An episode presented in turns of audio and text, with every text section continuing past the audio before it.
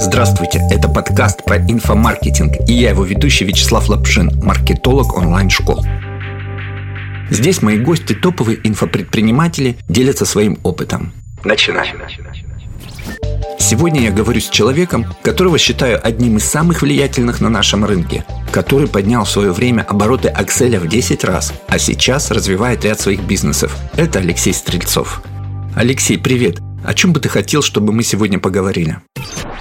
Ты знаешь, наверное, в первую очередь мне интересно развивать рынок онлайн-образования. И когда ты слушаешь каких-то экспертов в кавычки, которые говорят либо какие-то частные случаи, либо совершенно не работающие вещи, то хочется воскликнуть и сказать, эй, это не так работает, или это неверный вывод. Так вот, исходя из моего опыта, я просто хочу этим опытом делиться, чтобы на рынке были а, какие-то вещи, которые проверены временем, опытом, бизнесом. И этот мой вклад просто интервью, мои какие-то слова. Первоочередная моя цель и мотивация, чтобы э, люди слушали те вещи, которые действительно работают, включая критическое мышление да, свое, то есть знаешь, э, где частный случай, где общая практика и так далее. То есть, наверное, основная мотивация это. Но, понятное дело, у меня есть проект, у меня есть бизнесы, которые развиваю. Так вот, если люди скажут, что вот этот человек говорит крутые штуки, это значит, что какой бы бизнес, какой проект я бы не запускал бы, в будущем или какие проекты у меня не, не были бы сейчас, это значит, что человек к ним тоже будет лоялен и там, в конечном итоге придет ко мне, какая бы услуга в будущем ни была. Меня радует, что у тебя такая мотивация. Это близко мне. Давай тогда еще на уровень ниже спустимся. Когда последний раз ты слышал, и у тебя было вот такое желание сказать, эй, постой, это не так работает? Я очень часто езжу по конференциям, и буквально одна из них была в конце апреля, и там были частично такие моменты, да, когда человек говорит о каком-то частном случае, экстраполируя это на весь рынок. Например, он говорит про какую-то нишу здоровья, да, что там что-то работает или не работает, а я понимаю, что есть контрпримеры в моем сообществе, да, в моем окружении, там, среди наших клиентов, у которых это по-другому. И я понимаю, что да, человек делится своим мнением, и это правда, в его картине мира, но говорить о том, что это правда для всех, не совсем корректно. А оговорки такой не происходит. Ну, человек не говорит, что вот учтите, это работает только у меня, у вас может быть по-другому. Вот, и очень хочется всегда это добавить. Поэтому происходит сплошь и рядом, практически на каждой конференции, будь то онлайн, но офлайн. Это не значит, что люди говорят там какую-то совершенно неправду, да, это значит, что это неправда для всех, не для каждого проекта, не для каждой ниши.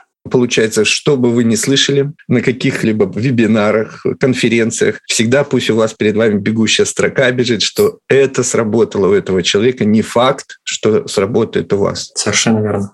Хорошо. Ты часто, кстати, бываешь на конференциях. Скажи, это потому, что тебя зовут спикером или есть какие-то конференции, где для тебя ценно быть даже в роли участника? Я, наверное, уже достаточно давно не участвую в конференциях в роли участника. Я смотрю примерно список выступлений. Иногда я немного захватываю этого выступления, да, чтобы послушать, как рассказывает человек. У меня есть свои корыстные цели, да, если он классный спикер, у него крутой контент, я его зову к себе в сообщество выступить. И вторая мотивация а, слушать людей — это если у него есть экспертность в какой-то теме, то я просто к нему подойду, познакомлюсь, я возьму у него консультацию в будущем, да, если мне это понадобится. Но сидеть и слушать выступления я уже, наверное, перестал достаточно давно. Я люблю конференции, на которых я выступаю, Потому что как только ты выступишь, э, это хороший повод дальше общаться с участниками. Они тебя видели на сцене, есть предмет для разговора, причем достаточно широкий, да, не только по теме моего выступления, но и по маркетингу, продажам в целом. Поэтому я люблю конференции, те, которых я выступаю. Соответственно, меня туда приглашают, либо я сам пробую заявиться и, как правило, получаю одобрение. Скажи, а в каком плане офлайн конференция для тебя ценнее, чем выступить на онлайн-конференции?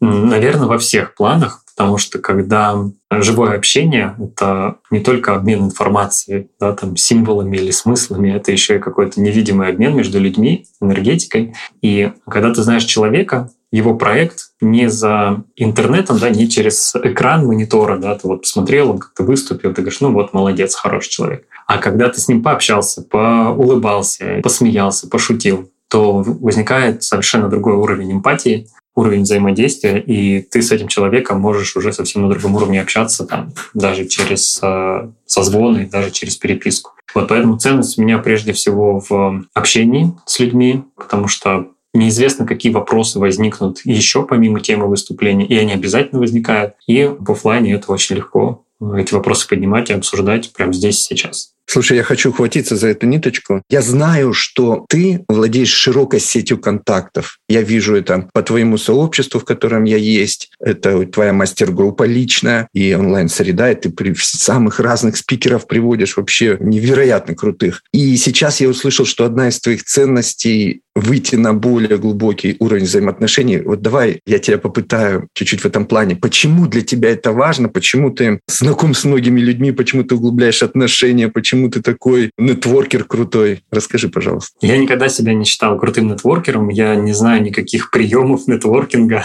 Есть курсы даже по нетворкингу.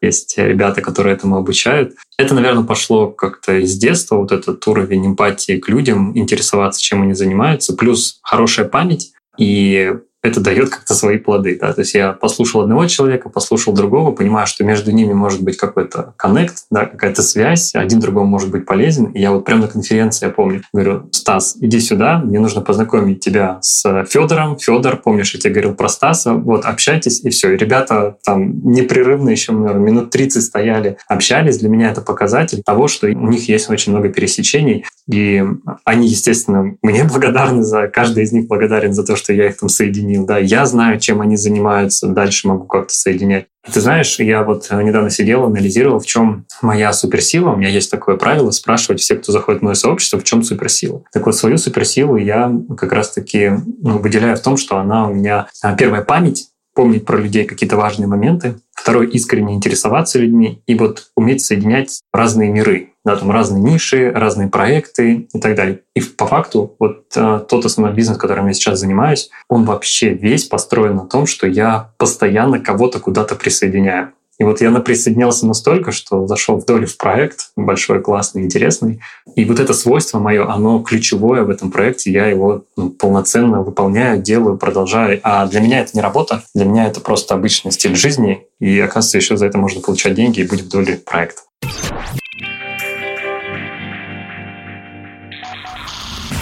Поговорим про твой бизнес. Ты сказал, что в одном из самых твоих интересных бизнесов. Ты о каком? Сейчас речь конкретно про Продамус. Это система приема платежей для онлайн-школ. Слушай, ну это же скучно. Вот э, система приема платежей. Когда человек открывает бизнес, он, наверное, на десятом только шаге думает, а как я буду платежи принимать? Ну окей, Продамус. Ну то есть не самый такой момент значимый для онлайн-предпринимателей? Что ты для себя в этом техническом сервисе нашел такого интересного? Хороший вопрос. Вообще любой бизнес э, чужой, он не настолько интересен, насколько свой. Поэтому даже если он, э, предприниматель открывает, не знаю, там, э, вебинарные комнаты, LMS-системы, CRM, для него это тоже все скучно, неинтересно, и только свой бизнес является чем-то классным. А платежки, я с тобой соглашусь, они находятся на каком-то там 20 уровне, который должен подключить технарий, главное выяснить, чтобы процент был поменьше, и, и все. Это так кажется, да, на первый взгляд.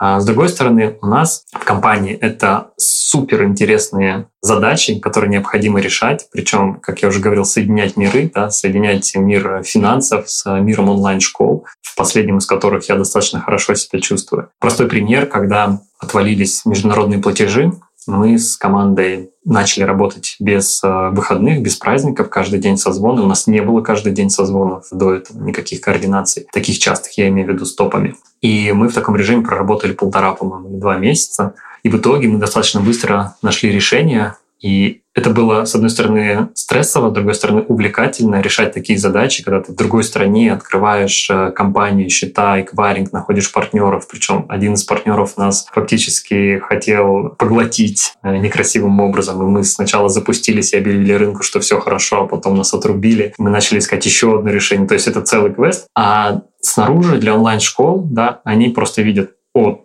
ребята включили международные платежи. О, выключили. Хм, странно ой, опять включили, ну ладно. А за этим включил-выключил находится колоссальная работа, огромное количество коммуникаций, много людей, подключение каких-то связей через связи в другой стране причем. И когда ты наконец-таки решаешь задачу, и вот видишь, что платежи пошли, ты испытываешь невероятный кайф, потому что в этот момент происходит еще общение с э, клиентами. Мы обсуждаем, что, как, что работает из функционала, что еще появится там только в ближайшие дни и так далее. И мне этим интересно. То есть я нахожусь по факту в рынке онлайн-образования, но я не участник, да, вот именно в этой компании рынка онлайн-образования, то есть у меня нет каких-то там своих продуктов. Вот, хотя мы планируем сделать. И вот это все в совокупности, а, плюс а, невероятно крутая заряженная команда. У нас каждый топ отвечает за свое поле, и делает он это супер профессионально, и ты уверен, что ты свою часть делаешь классно, дальше передаешь по цепочке и уверен в том, что они сделают свою работу классно, поэтому тебе не стыдно перед клиентами. И вот это все в совокупности дает вот этот э, драйв и интерес к работе. У меня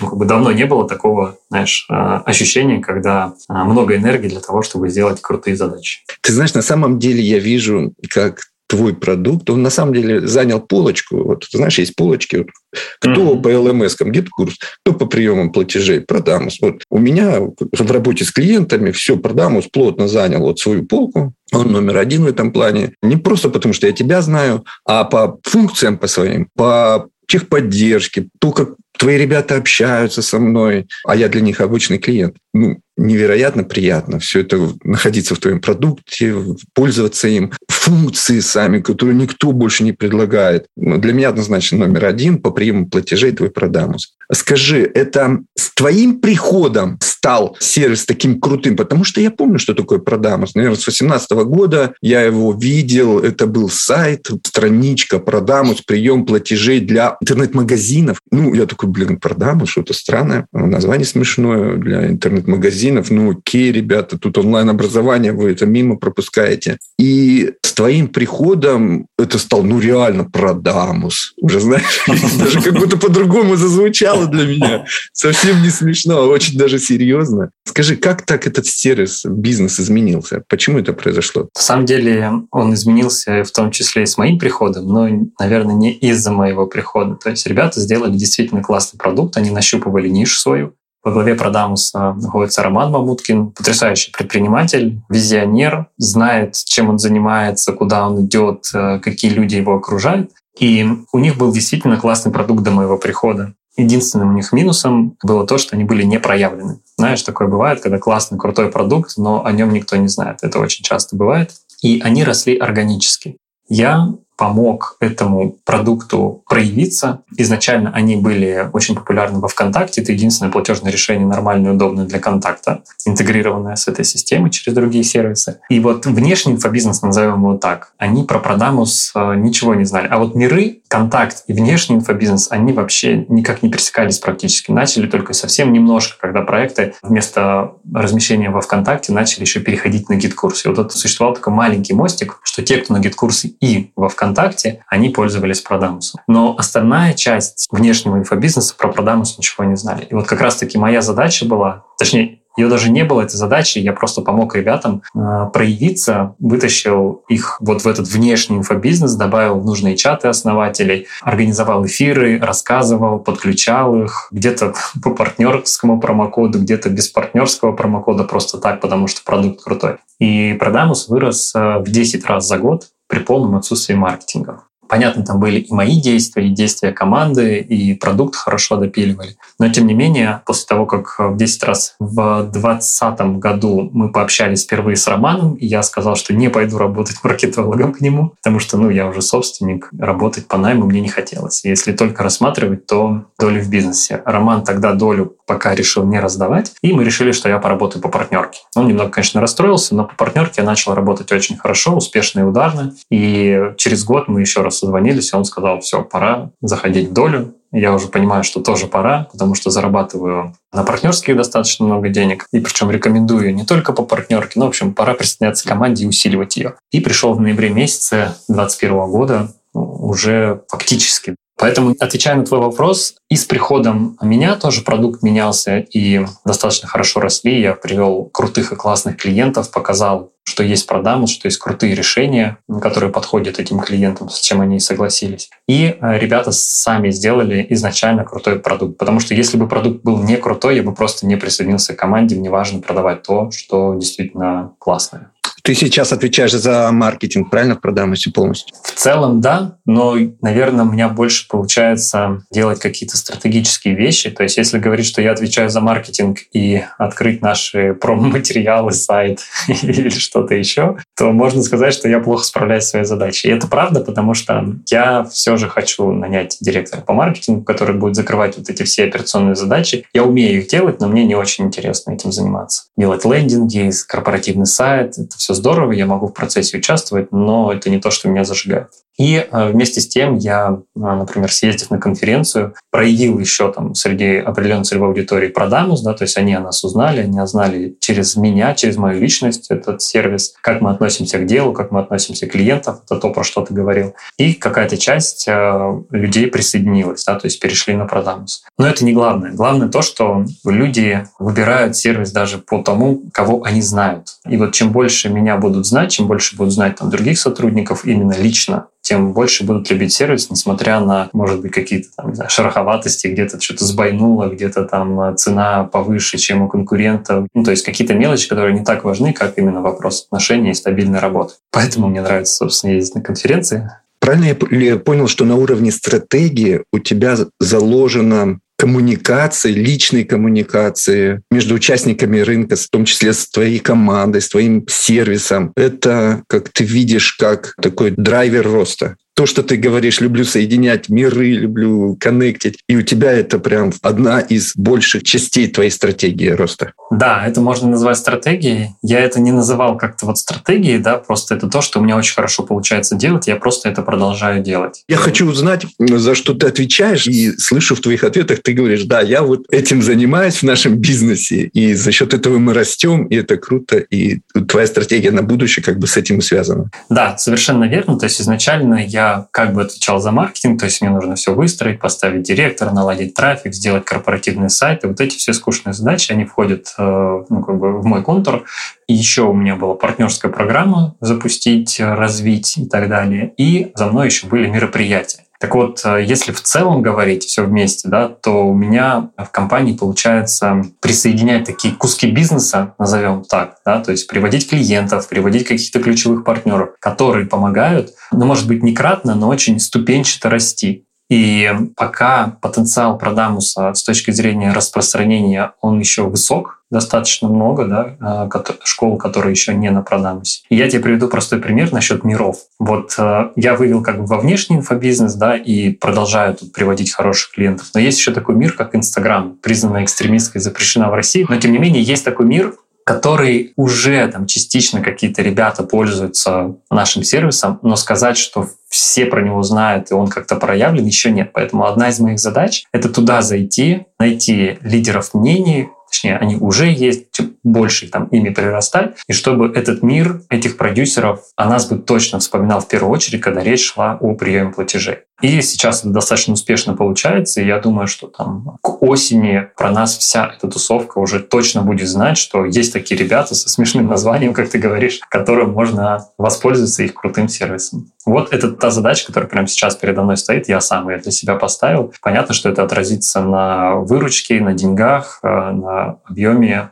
как прошедших денег через нас. Эта задача для меня, ну не то чтобы вызов, но она у меня естественным путем делается. Мне это нравится. Параллельно я знакомлюсь с классными людьми, с топовыми продюсерами, которым могу написать, которые мне могут как-то написать. И я, да, действительно отвечаю в компании наверное, вот за такие вещи. Когда мы выйдем на какую-то крейсерскую скорость, когда про нас все будут знать и нужно будет делать что-то еще, тогда, наверное, надо будет маркетировать те продукты, которые есть, э, будут создаваться новые, их тоже нужно будет как-то маркетировать. Но пока мы, что называется, собираем сливки, можно так сказать. Когда я только начинаю говорить о продамусе, что у нас есть, нас тут же начинают хотеть. Вот моя задача сделать это как можно больше, трубить, рассказывать и показывать, какой классный, крутой у нас сервис.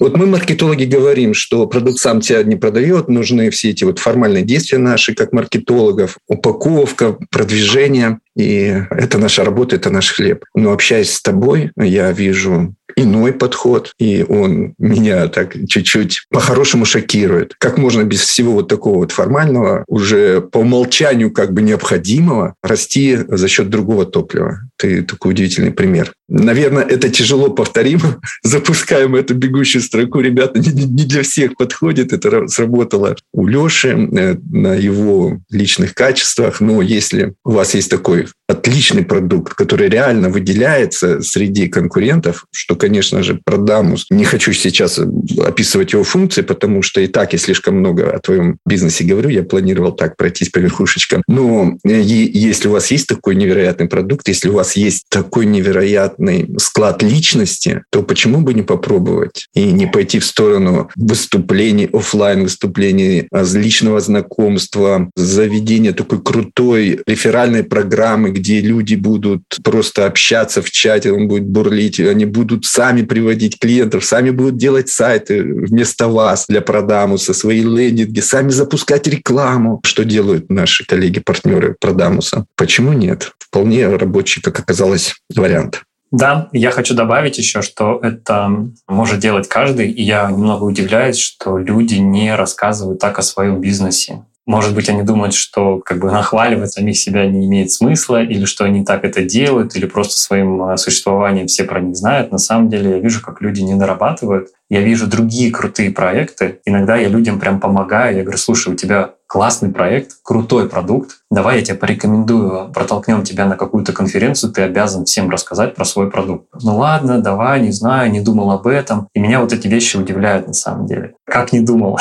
Но обязательно надо всем рассказывать, всем, э, не знаю, там, писать видео, подкасты, не знаю, интервью какие-то. Обязательно рассказывайте, выходите. Взять пример э, каких-то э, сервис-чат-ботов. Очень сложно узнать, кто основатель. Очень сложно вообще вытащить их куда-то выступить. Они нигде не общаются. Ну, то есть вот как-то вот немножко закрытые ребята. Ну, мы это называем «люди покупают у людей». Да, а те, кто общается, много выступает, просто даже участникам э, приезжает на конференцию и общается, ты знаешь человека в лицо, ты э, знаешь, что ему можно написать, решить любые вопросы, естественно, ты будешь пользоваться его сервисом. Вот на удивление э, мало кто это делает. И очень легко, мне кажется, за полгода любой проект можно вытащить на свет и стать номер один, просто участвуя в, во всех э, движухах, которые только можно, общаясь с людьми, искренне интересуясь, что им нужно, и давая какие-то свои решения. Хорошо, последний вопрос про программу тебе задам. Скажи, тебе не обидно, так скажем, не э, задевает тебя, когда ты видишь, сколько получают твои партнеры, просто сделав сайт и запустив рекламу на Продамус? И, по сути, ты мог бы сам все эти доходы получать, напрямую занимаясь этими же скучными лендингами, настройкой рекламы, но тут ты отдаешь партнерам такие, ну, сотни тысяч рублей. То есть один человек занимается там, что я вижу этих людей, и все это проходит мимо тебя. Я хотел бы чтобы они получали не три человека сотни тысяч рублей, а 10, 20, 100 человек, и, может быть, не сотни, миллионы, чтобы получали. Моя задача, чтобы партнеров было больше, и они больше зарабатывали. Это невероятная мотивация, когда ты платишь людям деньги. Да, вот есть знаменитый блогер, девушка, не буду ее называть, я говорю, слушай, привет, говорю, мы тебе в этом месяце выплатили там такую сумму. Она говорит, да, а, а что это? Я говорю, ну вот партнерская программа, ты, может быть, даже и не знала, но мы тебе платим. Она говорит, как? Ничего себе, а что нужно еще сделать, чтобы больше было? Я говорю, слушай, я, а, вот мы тебе заплатили столько, я хочу, чтобы я тебе платил миллион. Для этого нужно, ну, там, какие-то действия совершить или там совершать. А я буду с радостью отправлять тебе этот чек. Я понимаю, что мы же делимся прибылью своими деньгами, и если партнеры заработали, значит, я еще больше заработал. Поэтому, видя эти чеки, это означает, что я тоже много заработал. Поэтому я с удовольствием делюсь. Я знаю, что у ребят крутая мотивация. Я знаю, что они будут э, защищать наши решения, да, если там кто-то будет сравнивать с конкурентами, да, технический специалист приходит в онлайн-школу, говорит, надо подключить Продамус, потому что это крутой продукт. Понятно, что он получает за это вознаграждение. Если ему кто-то говорит, давай подключим другой какой-нибудь банк, не знаю, платежку, он будет настаивать на этом решении. И я в этом уверен потому что у него есть прямая мотивация финансовая, во-вторых, он знает хорошо наш продукт, поддержку и быстро и уверенно все это подключит. И мне не нужно беспокоиться о том, что там, это маркетинг, лиды, я не знаю, там, э, я, это могли бы сделать мои сотрудники гораздо дешевле. Мне все равно. То есть мотивация партнеров, она гораздо важнее. И у меня сеть из э, вот, на сегодняшний день порядка 600 партнеров. Это просто армия людей, это такая сила. Ты им говоришь какую-то новость, что вышла какая-то новая функция в Продамусе, и ты понимаешь, что это тут же распространяется по рынку, тут же внедряется. И ни один рекламный канал на такое не способен, на такую скорость. И по факту выходит это все дешевле. У меня столько вопросов э, к тебе, потому что я сам являюсь твоим партнером, и я хотел бы еще углубить этот разговор, но я не уверен, что нашим слушателям это интересно. Если они нам дадут знать, мы продолжим про Продамус.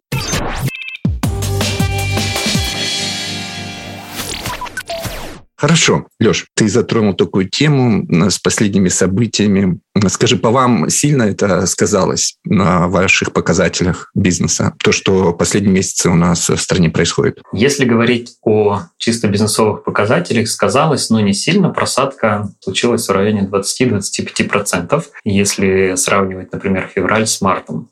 Мы же зависим от школ, да, то есть получаем процент фактически от оборота школ. И как себя школы чувствуют, так, собственно, чувствуем и мы. У нас нет а, собственного продукта пока, да, который бы мы напрямую там продавали. Ну, инфопродукт, может быть, отдельный сервис, за который там помесячно бы нам оплачивали. Мы получаем проценты от школ. Да, то есть мы фактически зависим от продаж других бизнесов. И повлиять на них мы никак не можем. Да? А если бы свой был продукт, там, не знаю, есть какая-то база, мы можем как-то повлиять, кому-то позвонить, сделать скидки, распродажи, то есть это прямое влияние на выручку. Так вот, у нас прямого влияния нет пока. Да? То есть мы, понятно, планируем инфопродукты, какие-то сервисы отдельно стоящие, тем не менее. Так вот, мы видим, что рынок в целом просел не так сильно да, там на 20% в марте и примерно столько же процентов в апреле. Но при этом, если говорить про показатели а, нашего бизнеса за счет э, подключения дополнительных способов оплаты, один из них это быстрый платеж, да, когда человеку не нужно вводить данные карты, и вместо Google Pay и Apple Pay, которые отключили, это становится удобно для школы, и они стали его использовать. Там мы тоже денег заработали. Это международные платежи, за которыми побежали все,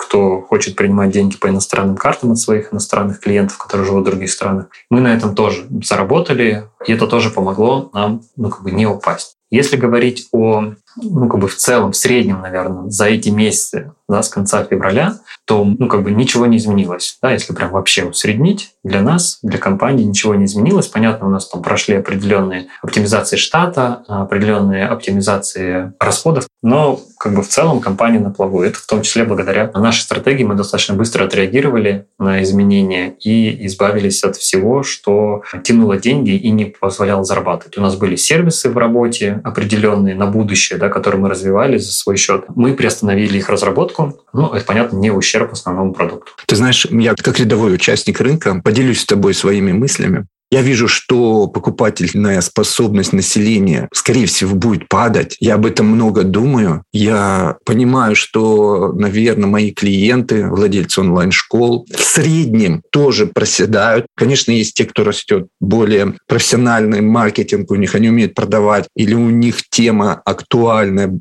сейчас для населения. Но в среднем наши коллеги, они сейчас, наверное, да, согласен с тобой, 25%, может, где-то 15%. Вот в этих рамках проседают. Скажи, пожалуйста, когда ты смотришь на ближайшие полгода, год, не думаешь ли ты, вот я об этом думаю, что эта тенденция, скорее всего, не изменится кардинально, что многие наши коллеги, кто-то просядет, кто-то совсем не сможет заниматься своим бизнесом в этих реалиях. И что ты об этом думаешь? Я скажу так, что, наверное, основным ударом, ну, таким а, долгосрочным для рынка онлайн-образования это стало даже не снижение покупательской способности, а отсутствие рекламных технологий. Потому что когда отключили вот эту самую соцсеть да, от рекламы, вообще там не одну соцсеть, да, YouTube тоже отключили, YouTube рекламы тоже не стало. Это самый сильный удар, который произошел. Потому что все остальное да, школы могли решить и решают. Я знаю проекты, которые продают на 50 миллионов в месяц. Они как в январе продали, как в феврале продали, так в марте, и сейчас еще в апреле эту же планку держат. Да. Перестроили продукт, а, много что переделали, там снизили чеки, укоротили сроки, ну, то есть достаточно большой комплекс мер. Ну, то есть деньги есть. При этом мы видим, что просадка, как я уже говорил, по всем, в среднем по рынку, по нашим клиентам, она там 20%. Это незначительно. Это даже в пределах просадок, э, которые бывают летом, например. Потому что не сезон, там меньше покупают и так далее. И онлайн-школы это спокойно выдерживают. Просто вот отсутствие рекламы, которую ты можешь покупать в практически неограниченном количестве бюджета для любой ниши, вот, когда выключили этот инструмент, стало действительно плохо. Да? То есть сейчас школы работают по своим базам, которые они накопили. Они стараются работать по каким-то партнерским базам. Они осваивают новые рекламные инструменты, новые площадки. Это получается не очень хорошо, потому что эти площадки оказались не готовы с точки зрения э, функционала. Но что я вижу? Идет работа, да, тот же во ВКонтакте, тот же Яндекс.Дзен, который, собственно, купил контакт, они сейчас очень сильно начали развиваться с точки зрения рекламы. А в Дзене тоже, я думаю, в скором времени появится классная, крутая реклама. Люди вспомнили про органический трафик, про SEO, про вертикальные видео в том же Дзене, ВКонтакте, ТикТок. Пока, правда, нельзя выкладывать видео, но кто-то умудряется. Про рилсы. И я думаю, что ну, как бы, кризисы случались. И я думаю, что люди не перестанут тратить деньги на онлайн-образование. Я постоянно развеиваю миф о том, что люди не будут тратить на обучение деньги, а все, все пропало, там, им нужно закрывать базовые потребности, там, купить хлеб, оплатить за электричество. На самом деле достаточно в стране денег, чтобы люди инвестировали, назову это так, в свое онлайн-образование. Я это вижу уже не первый год. Не первый кризис я переживаю. И вижу это сейчас уже даже владея цифрами. Смотря в кабинете по приходам, сколько кто продает и в каких нишах, я хочу сказать, что поменялось только, наверное, перераспределение денег. В какие-то ниши приросло, в каких-то поубавилось, но в целом нельзя сказать, что все как-то рухнуло. Вот. Просто тяжелее стало искать клиента. И люди все равно будут тратить деньги на онлайн-образование, у нас есть еще такое немножко миф искажения. Если хочешь, я тебе там приведу пример, чтобы немножко, ну, для наших слушателей тоже, чтобы те, кто паникует, что вот денег меньше стало, покупательская способность снижается. Мне когда приводили примеры, вот кому нужен там, инфобизнес, эти онлайн-школы, эти курсы в стране по официальной статистике, только официальной 20 миллионов бедных людей. На что я говорил? Смотрите, по той же самой статистике в России у 80% людей нет загранпаспорта. У оставшихся 20% а, есть загранпаспорт, но это вовсе не означает, что они регулярно куда-то летают. А, ну, допустим, половина людей никуда не летает, хотя я думаю, что гораздо больше или там летают раз в год максимум. Так вот, у оставшихся 10%, то есть вот эти 10% а, населения России, они делают весь туристический бизнес для всех туроператоров, агентов, не знаю, там, авиаперевозки и так далее. То есть огромные многомиллиардные индустрии делают всего лишь там, не знаю, 10% населения. И это реально, ну, как бы там чеки большие, да, люди много платят за путешествия и так далее. Если говорить о курсах, о покупке курсов, то уж точно для вас найдется тысяча клиентов, которые заплатят вам ну, хотя бы за год 10 тысяч рублей. Да, это мы получим 10 миллионов за год. Вот если вам хватит 10 миллионов в год в целом, да, ну там, понятно, вычеты рекламы, расходы и так далее, то этим бизнесом можно заниматься. Но это, опять же, по таким по нижней границе. Всегда найдутся люди, которые захотят перенять ваши знания, которые хотят купить ваш опыт и им воспользоваться. Главное, чтобы этот опыт был крутой, классный. Вы не одни, кто хочет развиваться в этом направлении, да, не знаю, будь то игра на гитаре, будь то йога, будь то лепка, не знаю, там шитье одеял, все что угодно, не говоря уже о каких-то профессиях. И наверняка найдется хотя бы тысяча человек, которые купят и захотят перенять этот опыт. Это успокаивает. Действительно, всегда можно найти своего клиента, и действительно достаточно тысячи человек. Это концепция тысячи преданных фанатов, да, ты про нее знаешь. Очень точно ее выразил в своем ответе.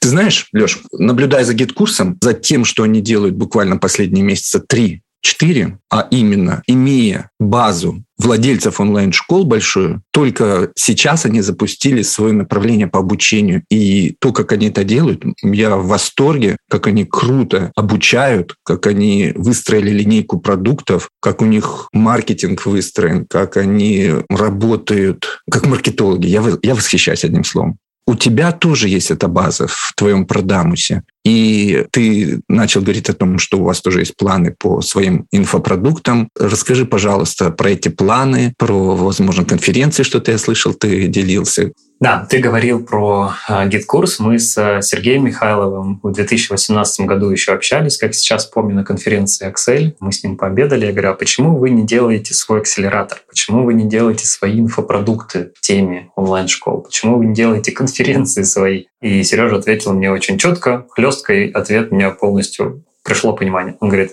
мне это все понятно, но некому этим заниматься. Ну вот мне просто не, не убрать, не добавить. Некому эти направления дровить. И смотря за тем, что происходит в последнее время, да, то, что ты отметил, я не знаю, чья это заслуга, думаю, во многом в том числе Сергея Михайлова, что он привлек ребят, которые делают такое классное обучение. Да, то есть я знаю, что это опытные люди, что они ну, как бы действительно делают крутые продукты и делают крутые продукты. И в этом плане основная задача — это привлечь таких людей. На это нужно, наверное, время. Нужно, чтобы созрело какое-то вот решение каких-то, не знаю, преданных э, фанатов найти своего бренда. И тут должны быть предприниматели, с одной стороны, с другой стороны, это ребята, которые будут делать бизнес внутри бизнеса. Поэтому, если говорить о Продамусе, конечно, у нас тоже в планах это есть, и мы с Романом Мамуткиным это обсуждали, что обязательно с нашей стороны тоже должны быть инфобизнесовые продукты, которые позволяют в первую очередь взращивать клиентов, да, то есть генерировать для нас клиентов на наши платежи, на наши сервисы. И с другой стороны должны помогать масштабировать бизнесы, которые есть у существующих наших клиентов. Потому что мы зарабатываем от оборота школ. Чем больше оборот, тем больше мы зарабатываем. Чем больше этих школ, тем больше мы зарабатываем. Поэтому очень логично, что у нас будет инфобизнесовое направление. Даже тот же самый GetCourse стал прибыльным и операционно, и вообще в целом, когда появился проект акселератора Accel. И этот проект просто начал генерировать для GetCourse а огромное количество клиентов, платящих клиентов. И это позволило GetCourse у стать э, прибыльными. Поэтому у каждого сервиса, как мне кажется, должен быть продукт обучающий, который фактически создает для этого сервиса клиентов, ну и помогает этому сервису в том числе развиваться.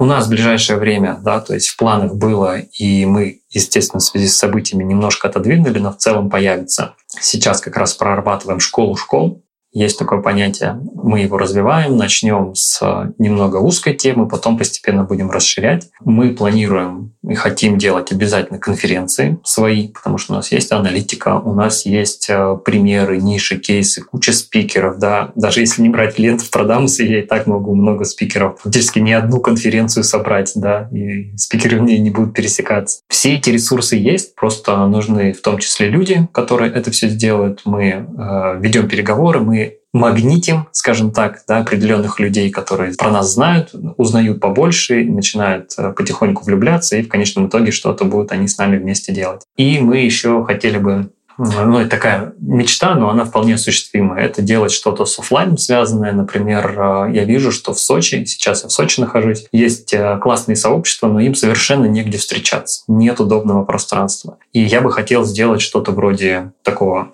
пространство, где можно там с какой-то малой сценой, да, где можно выступить, где будут э, место для зрителей, зрительный зал. С другой стороны, будет место для записи уроков, э, записи, там, проведения вебинаров, такая тоже потребность есть. С третьей стороны, коворкинг, когда можно сесть, поработать там, самостоятельно, с командой, там, те же переговорки какие-то будут. То есть такое пространство офлайновое для нужд инфобизнеса, несмотря на то, что это все онлайн-бизнес, а в офлайне тоже есть огромная потребность. И вот такое пространство, да, я бы хотел сделать э, в Сочи, возможно, в Москве, но в каких-то крупных городах, где есть уже сообщество, и которые бы с радостью встретили такое решение и им бы пользовались. И это все бы тоже усилило бренд Продамуса. Люди бы были бы там еще более лояльны, еще больше бы людей про нас узнавало. Ну, в общем, закрыть э, все какие-то такие потребности людей, которые работают в нише онлайн-образования, в том числе и в офлайне. Леш, ты знаешь, твой настрой на том, что нужно в офлайне создавать места для инфобизнесменов, где бы они работали и со студиями вели вебинары, встречались между собой, конференции проводили. Мне это внушает такой, знаешь, покой, если человек, который разбирается в трендах, в том, что нас ждет, в офлайн какие-то проекты вкладывается, значит, можно выдохнуть. И когда я тебя в самом начале спросил нашего интервью, в чем твой интерес, чтобы тебе было интересно, о чем поговорить, ты сказал, Вячеслав, мне интересно, чтобы наш рынок развивался. И мне все это очень близко. Я благодарен, что ты делишься с коллегами, с участниками рынка на самом деле ценностью, да, за то, что ты такой какой-то есть, не просто зарабатываешь деньги, а настроен открыто. Человек, который строит... Блин, что я несу? Леша, я тебе благодарен за то, что ты ответил на мои вопросы, поделился какой-то закулисной историей своей, своих бизнесов, о том, что сейчас, по твоему мнению, ждет. Это мне было очень ценно услышать, потому что я доверяю твоему мнению. И я надеюсь, что мы продолжим с тобой наши подкасты, если ты не против. Друзья, я напоминаю, что в гостях у меня был Алексей Стрельцов, опытный маркетолог, продюсер, человек, который стоял в том числе у истоков Акселя. Я думаю, мы об этом тоже поговорим в одном из наших будущих выпусков. И э, человек, который делает наш рынок таким, какой он есть, я считаю, один из самых влиятельных людей на нем. Спасибо, Леш, тебе. Да, спасибо, Слава. Спасибо всем, кто послушал. И буду рад, если пригласишь еще. Пока. Пока.